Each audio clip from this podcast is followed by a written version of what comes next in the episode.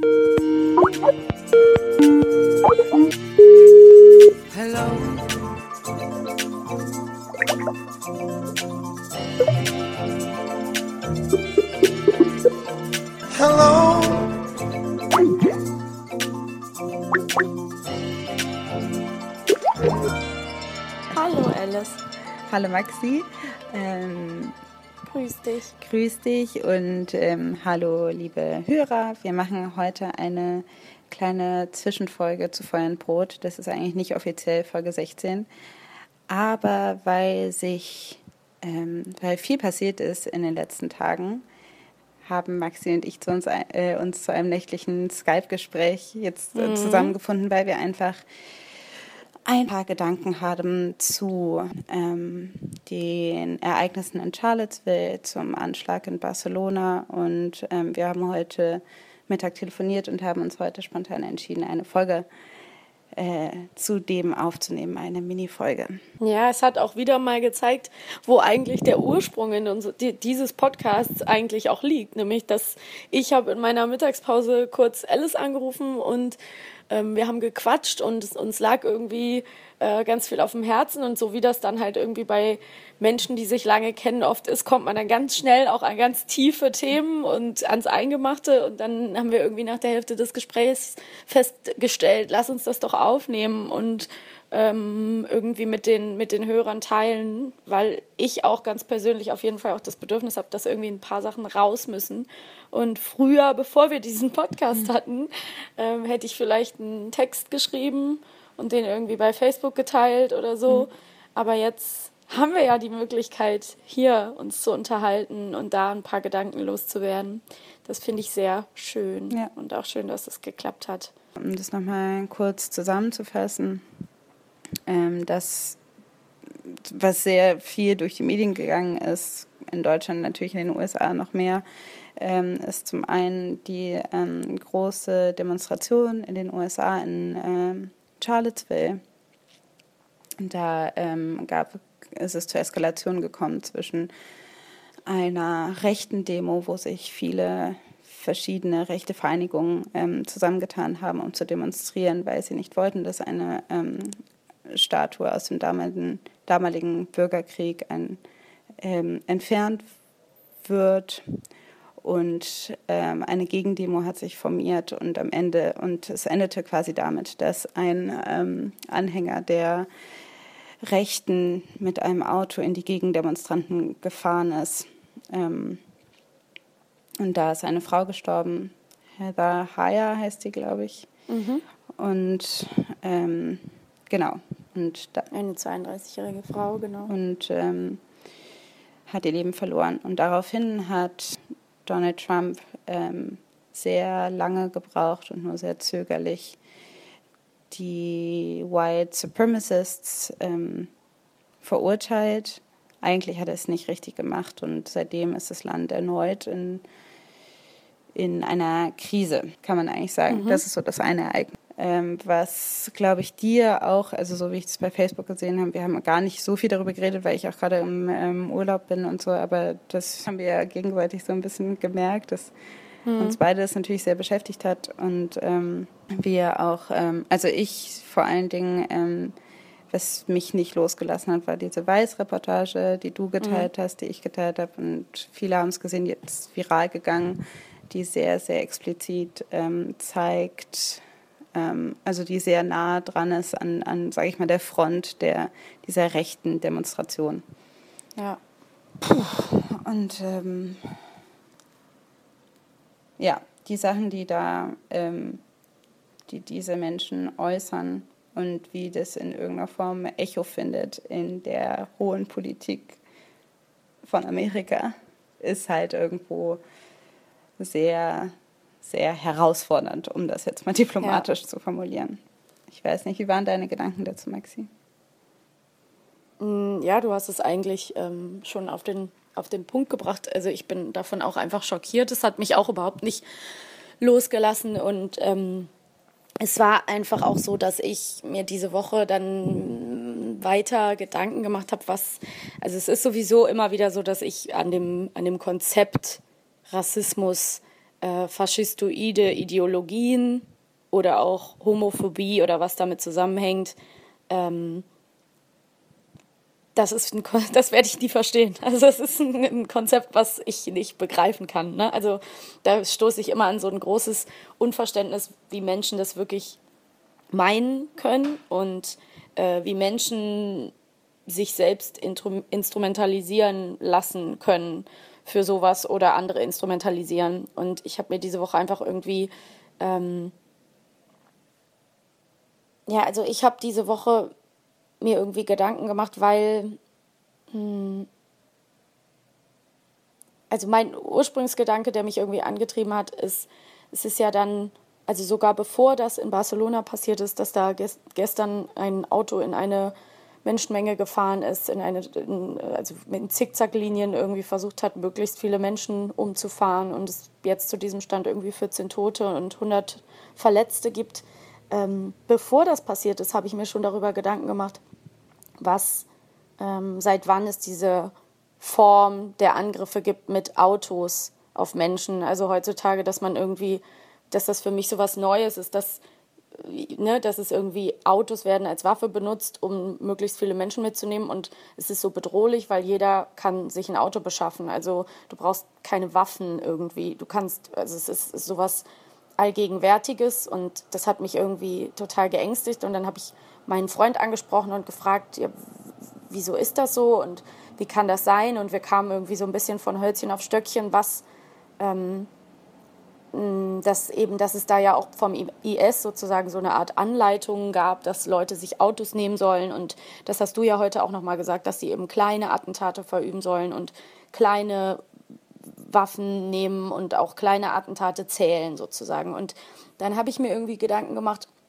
über diese Ideologie, die dahinter steht, also was, wie viele verlorene Seelen es da draußen gibt, irgendwie gefährdete Menschen, und damit meine ich nicht attentatsgefährdete Menschen, sondern ähm, eventuell suizidgefährdete Menschen oder psychisch kranke Menschen und sich einfach vorzustellen, dass es eine Art wie eine Sekte gibt, die sozusagen auf Fang nach diesen Leuten geht. Und dass quasi alles darauf angelegt wird, also in sozialen Netzwerken und in jeder Form der Kontaktaufnahme, wenn man sich das vorstellen muss, dass diese Leute abgegriffen werden und dass die abgeholt werden und dass die darüber eine Ideologie finden, um auch noch als in dem Fall jetzt des äh, vermeintlich des IS-zugehörigen Attentäters irgendwie ja noch in, in einer Ehre, in einer Märtyrer-Ehre zu sterben. Aber ich habe eben auch gedacht, dass es so eine Gemeinsamkeit gibt von ähm, Menschen, die erweiterten Selbstmord begehen, also die andere mit in den Tod nehmen. Wie jetzt zum Beispiel auch irgendwie jemand, der sich, ähm, ja, der, äh, also wie der Germanwings-Pilot oder so. Also dass einfach, dass es da so eine Parallele gibt, was das für Menschen sind. Und da habe ich irgendwie auch gedacht, als ich diese Weiß-Doku gesehen habe, obwohl das natürlich in dem Sinne keine, natürlich keine Selbstmordattentäter sind, habe ich gedacht, irgendwie ist es der gleiche Fanatismus, nur wirklich explizit auf der anderen Seite. Und was steckt dahinter? Was sind das für Perso Personen? Also wie, wie kaputt ist das? Ja, mhm. und ähm, ja, ich fand das, ich fand das wahnsinnig schockierend, weil ich irgendwie gedacht habe, ähm,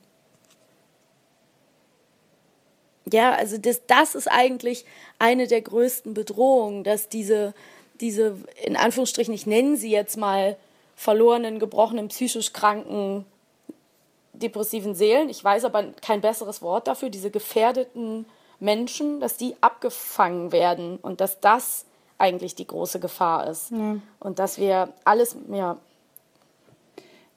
Ja, also ich glaube auch, also das Ding ist halt, man muss ja auch sehen, sage ich mal, ähm, ich weiß gar nicht, ob es da einen Ismus zu gibt, also ähm, dass Dschihadisten, also diese Konzepte, die von Al-Qaida quasi etabliert wurden und vom IS noch viel, viel weiter getragen wurden, dass man halt, dass es halt nicht eben dieses, sag ich mal, hierarchische System gibt von da oben an der Zentral, also da oben sitzt jemand und steuert das von mhm. und hat und und äh, leitet seine einzelnen Soldaten dazu an, sondern weil es einfach ein absoluter Selbstläufer ist und es, gar, und es so dezentralisiert ist, dass man gar nicht mehr sagen kann, also wo, ähm, wo kann man quasi, also man will das Übel bei der Wurzel packen und ja. normalerweise ist diese Wurzel eine, ne, ist irgendwo, da ist irgendwo ein Zentrum und das gibt es zumindest mhm. beim IS nicht oder im, im, im unter Dschihadisten nicht und auch ähm, auch äh, im, Rassismus, äh, im Rassismus bei White Supremacy ist es auch problematisch, weil es so zerfasert ist. Und ich habe das mhm. Gefühl, also dass, wenn du über den Terroranschlag ähm, in Barcelona sprichst, ähm, also theoretisch kann man ähm, radikalisiert werden, ohne jemals irgendwie Kontakt zu haben mit anderen ja. radikalen Menschen, also sage ich mal physischen ja. Kontakt. Und wie du schon, wie du auch irgendwie schon erkannt hast, ist es natürlich so, dass man also dass, dass das Übel nicht, dass es nicht irgendwo ähm, zu finden ist an einem Ort, sondern dass das so, dass man irgendwie gemerkt hat, diese Leute senden, also oder, oder finden irgendwie das, genau, psychisch kranke Menschen, unstabile Menschen. Ja. Und ähm, schaffen das, die für ihre Zwecke zu nutzen und geben irgendwie und bestimmte, bestimmten Leuten einen Sinn oder bestimmten ja. Menschen irgendwie ähm, quasi in ihrer Verzweiflung eine Möglichkeit, sag ich mal, ehrenwert, ähm, was, was genau, daraus zu machen. Vermeintlich. Das Schlimme ist ja, wir haben ja im Endeffekt, wenn wir uns verschiedenste ähm, schlimme Bluttaten angucken, die im letzten Jahr oder in diesem Jahr schon passiert sind oder auch davor, dann haben wir ja einfach dieses Muster von sei es jetzt der Typ, der wirklich ähm, Heather Heyer totgefahren hat, oder auch, es gab ja auch diesen Fall von dem Mann, dem, ähm, der auch so ein White Supremacist war, der äh, die zwei Mädchen bedroht hat im Zug und dann den Typen, der die verteidigt hat, erstochen hat. Das mhm. gab's, ist auch vor zwei Monaten oder drei Monaten passiert. Oder sei es diese Schießerei in der Kirche letztes Jahr, wo war das nochmal, wo dieser Typ die ganzen Leute in der Kirche umgebracht, ja. auch so ein, ja, ja, der auch noch lebt, so ein junger Typ. Ne? Ich habe gerade vergessen, in welcher Stadt das war schon wieder zu viel. Mhm. Und aber wenn du die alle nebeneinander stellst mhm. oder auch ein ähm, Anders Breivik vor ein paar Jahren oder eben Anis Amri oder so, du hast immer dieses Muster von einem, also man hat ja auch schon diverse Artikel gelesen ähm, darüber, wo man sieht irgendwie, was ist mit diesen Männern los. Ne? Also es ist unheimlich oft immer so dieser einzelne Typ Mann, natürlich mit ganz verschiedenen Herkünften, mit ganz verschiedenen Lebensgeschichten und auch ganz verschiedenen Wegen oder Motivationen, wie sie da hinkommen. Aber du fragst dich wirklich, was ist, warum sind es diese, diese in Anführungsstrichen manchmal Einzeltäter, manchmal in der Gruppe, aber diese radikalisierten Männer und ähm, das ist unglaublich gefährlich. Und zu Charlottesville möchte ich noch kurz sagen, ich glaube, das, was mich am meisten schockiert hat und was ich auch das Schlimmste daran finde, ist genau wie du eben gesagt hast, dass ein Trump eben nicht im Ansatz auch nur Anstalten gemacht hat, diese Taten zu verurteilen, diese Taten als ebenso große Gefahr, auch vielleicht terroristische Gefahr. Ich finde ja, dieses Wort Terrorismus ist mittlerweile ist so schwammig geworden, aber zumindest als ebenbürtige Gefahr einzustufen zu verurteilen und wenn der Staat oder die Regierung und das Staatsoberhaupt seine Bürger nicht mehr schützt, dann weißt du, entsteht ein Gefühl von Freifahrtschein für solche Leute, dass sie das Gefühl haben, sie können schalten und walten und in einer Stadt vielleicht machen, was sie wollen oder die Polizei hilft ihnen ja. nicht mehr, genau. Und ähm, dass, dass da eben so eine Art ja, Bürgerjustiz, Selbstjustiz geschehen kann, wenn, wenn die Leute merken, ja, uns passiert nichts. So, da gibt es keine höhere Instanz, die uns hier verurteilt. Wir können eigentlich machen, was wir wollen. Also ganz, De ganz, ganz gruselig. Ja. Ich glaube auch, also letztendlich ist halt die Frage, ja, wenn man Leuten, also ich weiß nicht, die Leute fragen sich, ähm, genau, der Terrorismus wird irgendwie äh, wächst, nicht nur aus der ähm, ähm, nicht nur von Seiten der Dschihadisten, sondern auch eben aus, aus ja. weißer Terrorismus wächst und ständig. Und die Frage ist halt, genau, ich frage mich halt auch, ob man vielleicht anders darauf gucken muss. Also, ja. ähm, weil das, diese Weiß-Reportage, um nochmal darauf zu sprechen zu kommen, hatte diesen Protagonisten Chris Cadwell, der mhm. ähm, absolut radikale, also was heißt radikale, aber absolut entsetzende Sachen gesagt hat. Ähm, im höchsten Grade rassistisch und antisemitisch. Volksverhetzend. Und, und, ähm, und gewaltbereit. Mhm. Also der hat wirklich kein Blatt vor den Mund genommen und hat mhm. auch den, ähm, den Tod von Heather Heyer als gerechtfertigt angesehen. Mhm. So, dann sind wir, dann ist man irgendwie da und sieht irgendwie, was ich habe das Gefühl, man merkt, das ist irgendwie purer Hass und das ist auch irgendwo. Ja. Was, was macht man dagegen? Ich hab, ich der empfinde, spuckt halt Galle, der Typ. Ich so, empfinde ja. irgendwie, in dem Moment habe ich irgendwie so ein Gefühl der Ohnmacht empfunden, weil ich dachte, so das wie kämpfst du dagegen an? Also wenn jemand wirklich so absolut blind vor Hass ist, weil das einfach mhm. ganz klar ist, dass es nicht mit seiner Leben, also so, da muss man gar nicht mal damit anfangen zu versuchen, dem das Gegenteil zu beweisen, weil ganz ehrlich, natürlich ist die Welt nicht so, wie er sie mhm. sieht.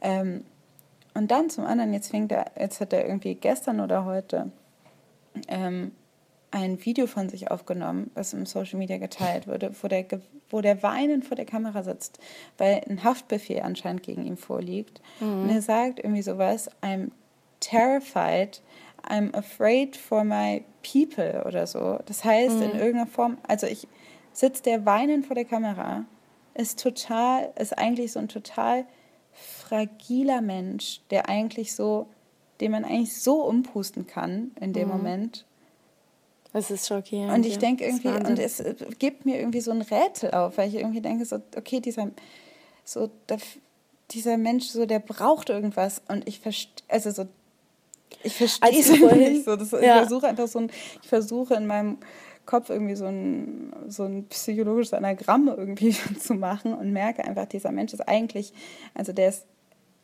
wie gesagt, ich meine, ich bin nicht die Erste, die sagt, dass Rassismus als psychische Krankheit zu sehen ist äh, dass man das als psychische Krankheit ah, okay. anerkennen muss, weil diese Leute mhm. einfach mhm. eine fehlerhafte Wahrnehmung von der Realität haben. Und eine ja, auf jeden Fall fanatisch, ne? Es ja, aber fehlerhaft. Es ist ja. einfach so, wenn er sagt, er hat, er hat Angst, er hat richtige Angst mhm. davor, dass er irgendwie, dass er unterdrückt wird als weißer Mann. Ja, die sagen ja auch, you will not replace us. Wo? Wer? Was? Ja, also, Jews will not replace us. So, also, also was? Ja. Genau, also das Ding ist halt, ja. es ist, es ist einfach völlig falsch. Es ist so wie jemand, genau, es ist einfach Leute, die einfach die ja. Wahrnehmung von Realität verloren haben, die sind eigentlich psychisch krank. Das heißt, Und muss man anfangen, irgendwie zu gucken, ist das in irgendeiner Form, also ist das vielleicht die also, Lösung, zu sagen, so man muss die irgendwie so, man muss die richtig behandeln, man darf die überhaupt nicht in der Hinsicht also, ernst nehmen? Oder auch mm, ich wäre, ich wäre vorsichtig zu sagen, jeder, der einer faschistoiden Ideologie unterliegt und da, deren Opfer wird, ist, so, ist psychisch krank und ähm, das nicht ernst nehmen, ist, glaube ich, das Gefährlichste, was man machen kann. Aber ich finde genau das, was, also vorhin als du, ähm, als wir schon mal gesprochen haben, hast du sowas Treffendes gesagt. Du hast gesagt, dann sitzt er da und will sich rechtfertigen und will eigentlich auch wieder, dass die Leute ihm glauben. Und er behauptet, er, er bringt seine Wahrheiten rüber und behauptet auch noch, sie wären friedfertig gewesen. Sie hätten von Anfang an das alles gar nicht gewollt. Und dann werden seine Argumente dagegen geschnitten. Und es stimmt natürlich überhaupt nicht. Es ist erstunken und erlogen. Es ist glatt gelogen. Aber da sitzt eigentlich, und das bin ich jetzt mal so, ähm, pathetisch, da sitzt so eine so ein total sensibler Typ eigentlich vor dir. Also eigentlich eine gebrochene Kinderseele sehe ich da in dem Moment. Und ich frage mich wirklich, ob es, ob es ein, ein Muster darin gibt, dass Menschen wie er, Männer wie er, ähm, dass dieser Hass, diese Wut, dieser Ärger, ähm, dass der erlernt ist. Also wo lernen die das, mhm. dass das eine akzeptable, in einer gewissen Szene zumindest oder in einer gewissen Gruppe von Menschen ist es was akzeptiert ist, was normal ist, so kann man sich verhalten, so kann man sich geben als Mann. Mhm. Und nicht nur ich hatte sofort den Gedanken, als ich da so ein bisschen drüber nachgedacht habe, was verbindet diese ganzen gewaltbereiten, hassenden, fanatischen Attentäter, ob es jetzt Attentäter des IS sind oder eben ähm, Identitäre oder was auch immer. Was, was verbindet die alle? Und ich musste so wirklich an unsere Männlichkeitsfolge denken, weil ich mich echt gefragt habe, was geht da vor? Also was, was passiert mit diesen Menschen, dass sie da hinkommen? Und natürlich kann man nicht alle über einen Kamm scheren, es gibt keine allgemeine Regel. Aber ich habe doch diese Woche auf unserem Twitter-Account diese Geschichte geteilt. Und ähm, es gab diese Frau, die hat sich geäußert auf Twitter zu ähm, Trump und Rassismus und hat versucht, eine Herleitung zu finden, wie, die, wie Männer so werden, wie diese Männer in der Weiß-Dokumentation. Und sie erzählt die Geschichte, sie arbeitet als Clown auf einer, äh, auf einer Kinderparty und dann kommt ein kleiner Junge zu ihr, er ist so vier, fünf und möchte gerne einen blauen Schmetterling aufs Gesicht gemalt bekommen, Kinderschminken. Und dann sagt die Mutter, nein, er soll was für Jungs kriegen. Und dann sagt sie so wieder, ja, aber es ist nicht für ihn. Und ich dachte, er soll das bekommen. Die Mutter wieder, nein, er soll was, äh, mal ihm was für Jungs. Und dann holt die Mutter den Vater dazu. Und der kommt auch mit seiner maskulinen Art um die Ecke und sagt, nein, he wants something for boys. Und sie, die Clownfrau denkt dann irgendwann, ja, willst du wirklich, ne, ich mach dir auch einen, Schmetterling irgendwie auf die eine Wange und was anderes auf die andere. Und er sagt nochmal, ja, Schmetterlinge sind so schön schön und ich würde so gerne und er darf das dann nicht. Und dann malt sie ihm am Ende einen Totenkopf aufs Gesicht. Mhm. Und die Mutter ist super sauer, weil sie fühlt sich respektlos behandelt und sagt dann, ich beschwere mich bei deiner Chefin. Und sie sagt, okay, ich, ich dachte halt, es wäre für deinen Sohn. Mhm. Und dann äußert, zieht sie ein Fazit und sagt, look what, what this little boy asked for and what he got. Mhm. Und dann den, also er hat nach einem Schmetterling gefragt, einfach weil er den schön findet, weil er den äh, bezaubernd findet und weil ihn das berührt und er, er kriegt einen Totenkopf drüber gemalt. Und wie bezeichnend das doch eigentlich ist, ähm, und da ziehe ich jetzt einfach mal die Brücke, dass man, also es ist sowas toxisch männliches, dass man kleinen Jungs beibringt, ähm, ja, eben diese, diese, keine anderen Gefühle zu fühlen, außer Ärger, Wut und Aggression, das sind die männlichen Gefühle, die sind akzeptiert. Und alles andere, der Sinn für was Zartes, der Sinn für was Feines, was Schönes, wie ein Schmetterling eben ist, zerbrechlich, muss man vorsichtig sein, der wird ausgetrieben, mhm. das, das wird nicht erlaubt. Und ich finde, da liegt so was Trauriges drin, das hat mich irgendwie echt zu Tränen gerührt, weil ich dachte, wie war irgendwie. Und ähm, ich glaube schon, dass unsere, in Anführungsstrichen, unsere Volkskrankheiten, die neuen psychischen Krankheiten, ähm, die Leute, die einsam sind, die Depressionen haben, die, ja, das, ich glaube, das hängt alles zusammen und ich glaube schon, dass unsere Gesellschaft einen ganz starken Turn nehmen muss, was das offen Darlegen von psychischen Krankheiten angeht und das Behandeln von ähm, denselben. So, weil ich glaube, letztendlich ist das wirksamer als jeder Betonpfeiler, der um einen öffentlichen Platz gebaut wird, um solche Anschläge zu verhindern. Naja, ich glaube, ich habe halt, also ich glaube auch, dass man irgendwo, ähm, ich frage mich halt auch manchmal, das sind dann natürlich auch so Dinge, die wirklich, das sind Fragen, ich weiß nicht, ob das so ist, mhm. aber ähm, klar. Mhm. Ich frage mich manchmal, ob das das Resultat ist von einem vernachlässigten Männlichkeitsbild. Also, dass man mhm. merkt, in der, im Zuge der Emanzipation, im Zuge der Gleichstellung, denkt eine, denken Frauen sehr viel reflektierter über ihr Bild nach und über ihre, und über ihre Rolle und ähm, es ist auch vielschichtiger. Ja, ja, total. Du also, hast super recht, finde ich. Und, ja. und Männer Männern wird irgendwie oft dieser Platz nicht gegeben oder sie haben das Gefühl, sie dürfen sich den Platz nicht nehmen, weil sie in einer privilegierten Rolle sind und letztendlich irgendwo, ähm, weiß ich nicht, ähm, kämpfen auf der einen Seite natürlich irgendwo ihr Privileg ihre privilegierte Position zu halten. Daher kommt das eine, aber zum anderen auch, dass sie weniger auch in ihrer Rolle gebraucht werden. Ich weiß es nicht. Das sind natürlich irgendwie so, das sind halt so Fragen, ist vielleicht auch heteronormativ glaube, gedacht, aber letztendlich ist es so, dass ich, also dass ich, mm, also dass ich mich halt frage, irgendwie, was, was ist mit diesen, was, ich weiß nicht, natürlich irgendwo, wenn man es jetzt mal so blöd sagen will, ist diese ne, wenn man sich nochmal die Weißdoku anguckt, aber auch irgendwie jede Art von Radikalismus eine Art von Überkompensation. Mhm. Also so, dass man irgendwann denkt, so, so was, also so was fehlt dir, dass du alles so reduzieren musst und alles so klar haben musst und irgendwie so ein krasses Feindbild brauchst, so was ist, also ja. gegen was kämpfst genau, du eigentlich? Genau, was fehlt dir? Und, ja. und diese Frage eben stellen wir zu wenig und wir erkennen es auch zu wenig. Also es gibt halt ja. diese Zahl, dass irgendwie 50 Prozent der ähm, der Männer mit psychischen Problemen überhaupt nicht in Behandlung sind. Es wird einfach nicht erkannt und es wird auch legitimiert. Also es wird auch, es wird auch irgendwo, weiß ich nicht, keine Ahnung. Es wird auch glorifiziert, ja. es wird glamourösi, glamourösisiert, wie sagt man denn? ich glaube, also, es gibt kein, kein Nein, dafür gibt es nicht. Also es wird mit einem, sagen wir mal, es wird mit einem Glamour versehen. ähm, ja, aber ich sag mal ganz blöd, du hast richtig viele Sachen angesprochen, finde ich. Ähm, sagen wir mal ganz blöd, ein schön gezeichnetes gezeichnetes Idealbild ist vielleicht der Typ ähm, Ryan Gosling in Drive oder so, mhm. ja. Also es gibt immer noch diese idealen, harten Hunde, der Lonesome Rider, der mit niemandem redet, der all seine Probleme mit sich selber ausmacht. Wenn er sich in den Finger hackt, dann verbindet er sich den selber und geht einfach raus und redet mit mhm. keinem und so. Also mal ganz blöd überspitzt gesagt und karikiert.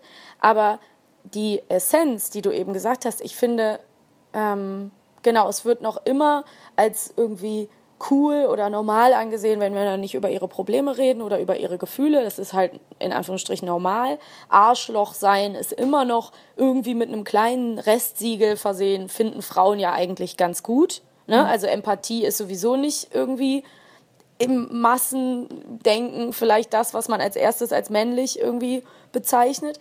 Aber hinzu kommt, und das hast du eben angesprochen, ist, man, man, man liest Artikel, wo es heißt, ja, ähm, werden Männer nicht mehr genug in ihrer Rolle gebraucht oder lässt man Männer nicht mehr genügend Männer sein oder ne, neue Männer braucht das Land, mhm. alle Männer sind in Deutschland verweichelt, bla bla bla, all diesen ganzen Schwachsinn.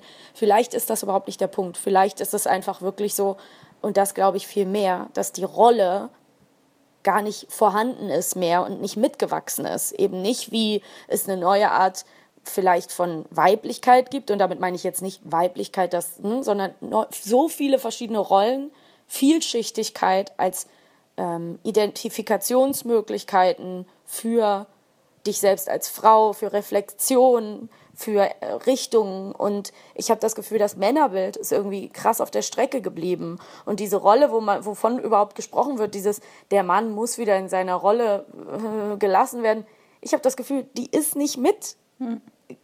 Die ist nicht moderner geworden, die ist nicht mitgewachsen. Weil wie ist denn diese Rolle? Für, für mich ist die irgendwie so ein total zweidimensionales Papier, ohne was dahinter. Also was, was ist denn die männliche Rolle? Ich habe das Gefühl, die männliche Identität an sich muss sich auch viel weiter entfalten, viel mehr Schichten finden ähm, und weiterentwickeln, damit sich überhaupt die Männer darin wieder wiederfinden und auch spiegeln. Und das hat sich auch in unserer Folge ein bisschen abgebildet. Dass, also einer von unseren befragten ähm, Freunden hat ja auch gesagt, irgendwie, ich habe das Gefühl, die Männlichkeitsbilder sind zum Teil irgendwie stecken geblieben.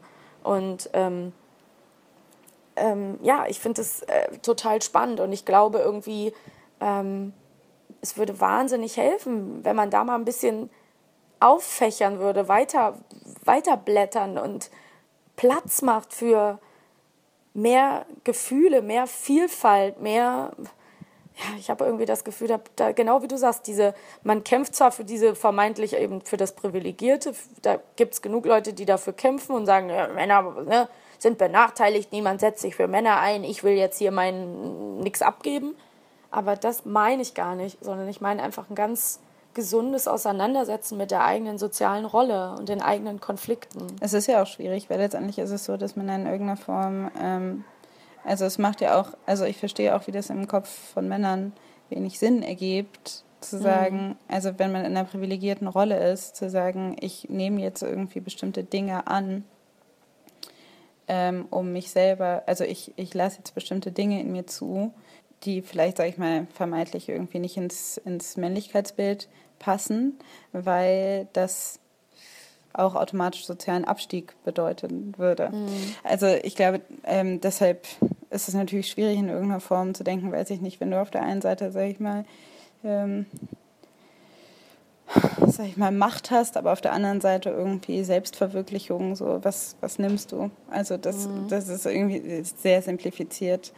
Und ähm, aber ich glaube, das ist natürlich irgendwie, sage ich mal, aus einer privilegierten ähm, Vision, weil, weil ich denke mal, Frauen im Zuge der Emanzipation hatten so, also ich meine, die hatten natürlich auch letztendlich so viele Frauen sind gestorben, sterben weiterhin noch äh, in, mit dem Versuch, sich zu emanzipieren oder ja. sich äh, von, von in irgendeiner Form solche Strukturen zu brechen. Aber ähm, ja, der Kampf ist ja echt nicht vorbei. Genau, genau also ja. das also ist nicht so, als ob man sagen würde, das ist jetzt alles easy. Wir sind angekommen. Ähm, ja. Und das Ding ist halt, dass man aber, also weiß ich nicht, als Frau hat man, sage ich mal, ähm, die Wahl zwischen Pest und Cholera. Und als Mann mhm. hat man so, wie gesagt. Eine Wahl. Ja, also ist es nicht so einfach, wenn man irgendwie, weil es nee, ja einen eigentlich ja vermeintlich gut geht, genauso wie mit weißen Leuten. also, mhm. dass die halt natürlich in irgendeiner Form, warum sollten die jetzt Platz machen? Also, das ist natürlich in irgendeiner Form, es ist schwierig, ähm, es ist natürlich auch irgendwo eine schwierige Position. Und letztendlich ist es ja auch die Sache, also es ist natürlich eine Theorie oder eine Frage, die man sich stellen muss im Zuge was macht die Leute so radikal, weil es ist einfach, also das will ich jetzt nur nochmal betonen, es ist einfach so, dass die meisten Attentate und dass die meisten Massenmorde von Männern ausgeführt werden. Ja. Also habe ich auch noch gerade gedacht. Ist, Wir haben echt nicht das, ähnlich gedacht. Das ja. ist also das, das, dass man einfach, wenn man ähm, weiß, man zeigt den Finger sehr oft auf die politischen Umstände, die dazu geführt haben, und das ist ja auch richtig. Aber vielleicht sollte man trotzdem, vielleicht wäre es einfach nur eine Überlegung wert, auch einfach mal ein bisschen eine, das auf, anders anzugucken und zu gucken, was stimmt nicht mit explizit Männern, weil das ist das Muster, mhm. was sich am meisten durch diese Attentate zieht. Es ist nicht ja. die Herkunft, nicht die, nicht die Ideologien, die sie verfolgen, nicht der soziale Background, sondern das Geschlecht. Und das ist halt ja. irgendwie, vielleicht guckt man da erstmal hin. Ist nur Absolut. just a thought. so. Sehr gut. Ich habe auch ein sehr, sehr gutes Stück dazu zu empfehlen. Ähm, das heißt, also ein, ein ähm, Artikel, das heißt What's the Problem with Men von Mark Manson. Manson, das kann ich auch nochmal ähm, empfehlen. Es ist ein 20 Minuten Read, also steht hier auch direkt, dass es dauert ein bisschen, das zu lesen, aber das setzt sich eben mit genau dieser Frage auseinander und ich, äh, ich bin absolut deiner Meinung, weil ich glaube, man kann jegliche, jegliche Mauern, jegliche Sicherheitsvorkehrungen sind letztendlich Symptombekämpfung. Es wird immer wieder Wege geben, wie, geben, wie Leute Gewalt ausüben können und wenn sie wollen, anderen Menschen, andere Menschen verletzen oder im schlimmsten Fall töten können. Und ähm, man darf auch nicht vergessen, und das möchte ich noch mal kurz als Fazit sagen, dass Terrorismus immer, immer, immer, immer zum Ziel hat, die eigentlich das in Anführungsstrichen regierende Organ zu schwächen, Chaos zu stiften und dass ganz, ganz viele der vermeintlich Sicherheitsvorkehrungen oder Kurzschlusshandlungen danach eigentlich ähm, auch nicht unbedingt immer Verbesserungen bedeuten. Ne? Also das mhm. ist, ähm, das ist das auch, was es seitdem es terroristische Anschläge gibt, dient es immer dazu, dieses ähm, Chaos anzurichten in den Medien und diese ja, Angst, Panik, Schrecken, das möglichst, möglichst große Theater zu inszenieren. Und das Definitiv. meine ich jetzt so makaber, das klingt. Und das natürlich auch der Umgang vieler Medien damit und dieses atemlose hastende Bloggen und Live-Ticker und bla bla bla, dass das natürlich auch alles sehr kontraproduktiv ist. Und ich würde mir da mehr Beda Bedächtigkeit wünschen. Eben, es ist schwierig. Man soll Terror nicht groß reden, man soll Terror nicht klein reden. Es ist schwierig, irgendwie Terror einen richtigen, einen richtigen Ort zu geben. Es ist auch schwer, äh, Terror in irgendeiner Form, wie reagiert man richtig darauf. Ähm, und es ist, glaube ich, jeder lügt, glaube ich, wenn Terror nicht in irgendeiner Form an einem nagt. Also die Konsequenzen und die Bilder, die wir jetzt mittlerweile seit 16 Jahren ja. sehen, es ist, das macht natürlich was mit einem. Niemand würde ja. mehr, wenn er irgendwie eine Tasche in, am Bahnhofsteg sehen, einfach dahin gehen und fragen, wem gehört die. Und das wäre vor 2001 einfach was relativ Normales gewesen. So, und das sind halt einfach Dinge, die sich geändert haben in unseren Köpfen. So. Ja, ganz viel. Ich meine, man muss sich einfach überlegen, jetzt in, also Barcelona ist es ganz viel in London passiert, in, passiert in Frankreich sowieso.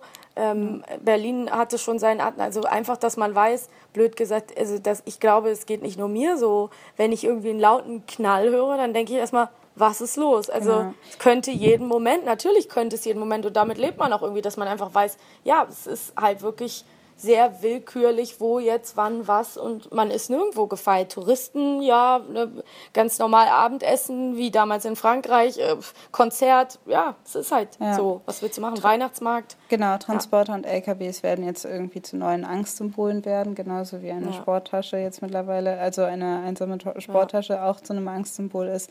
Das ist ja auch alles völlig verständlich. Nichtsdestotrotz nochmal irgendwie auch nochmal auf die auf den Hinblick zur Wahl ist es nicht das, was unser ganzes Leben bestimmt hier. Und es ist eigentlich nicht das, was das dominante Thema unserer, also unserer, unserer Politik sein sollte, meiner Meinung nach. Also das, mhm. ähm, es, es gibt ganz viel anderes, was ganz viel, viel langweiliger klingt, was unser Leben viel, viel mehr noch berührt, aber sehr wenig, sehr viel weniger mediale Aufmerksamkeit bekommt. Aber was wirklich langweiliger klingt und aber viel wichtiger ist vielleicht, wo man erstmal aufräumen sollte ja. im eigenen Land oder anpacken sollte. Aufräumen ist immer so ein blödes Wort. Genau. Also von ja. daher, ähm, so, ich weiß nicht, ich glaube, das ist, und das ist, was ich auch nochmal sagen will, ich glaube, es ist eine ähm, absolute, eben, man wird absolut getestet in solchen Zeiten mit solchen Bildern, mit Leuten, die solche Aussagen machen, die beabsichtigen, andere Leute irgendwie absolut zu ängstigen aber ich, das ist auch, also mittlerweile es gibt es ja eine gute, sage ich mal, Resistance in der Hinsicht, ja. ähm, dass man einfach dagegenhalten muss, weiterhin, auch wenn es ermüdend ist. Fertig. Genau. Ja. Schön gesagt. Ein gutes Schlusswort. Okay, das sind unsere Gedanken. Oder? Genau, nee, ich würde auch sagen, das sind unsere Gedanken zu ähm, zu genau. den aktuellen Ereignissen. Und ich hoffe, also wenn äh, für unsere Hörer und Hörerinnen, die es irgendwie vielleicht ein bisschen beschäftigt hat und ein paar, konnten wir ein paar Gedanken mitgeben, die vielleicht ja, und wenn euch das interessiert hat, dann könnt ihr uns gerne auch in Zukunft, könnt, euch, könnt uns Feedback schreiben unter feuernbrot.gmail.com oder uns Anregungen schicken. Wir freuen uns auf jeden Fall immer, wenn ihr mit uns in Kontakt tretet.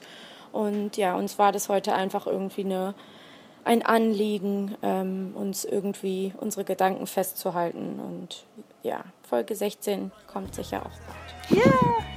Okay. Juhu. Gut. Tschüss. Ciao. Danke fürs Zuhören. Ciao. Mother, mother, there's too many of you crying. Brother, brother, brother. There's far too many of you dying. You know we've got to find a way to bring some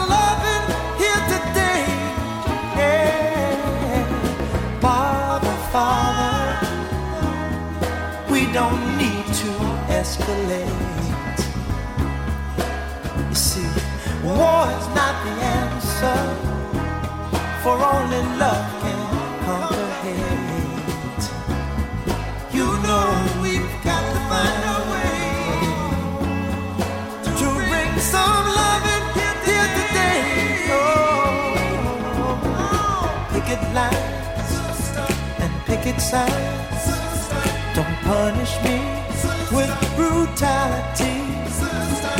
Talk to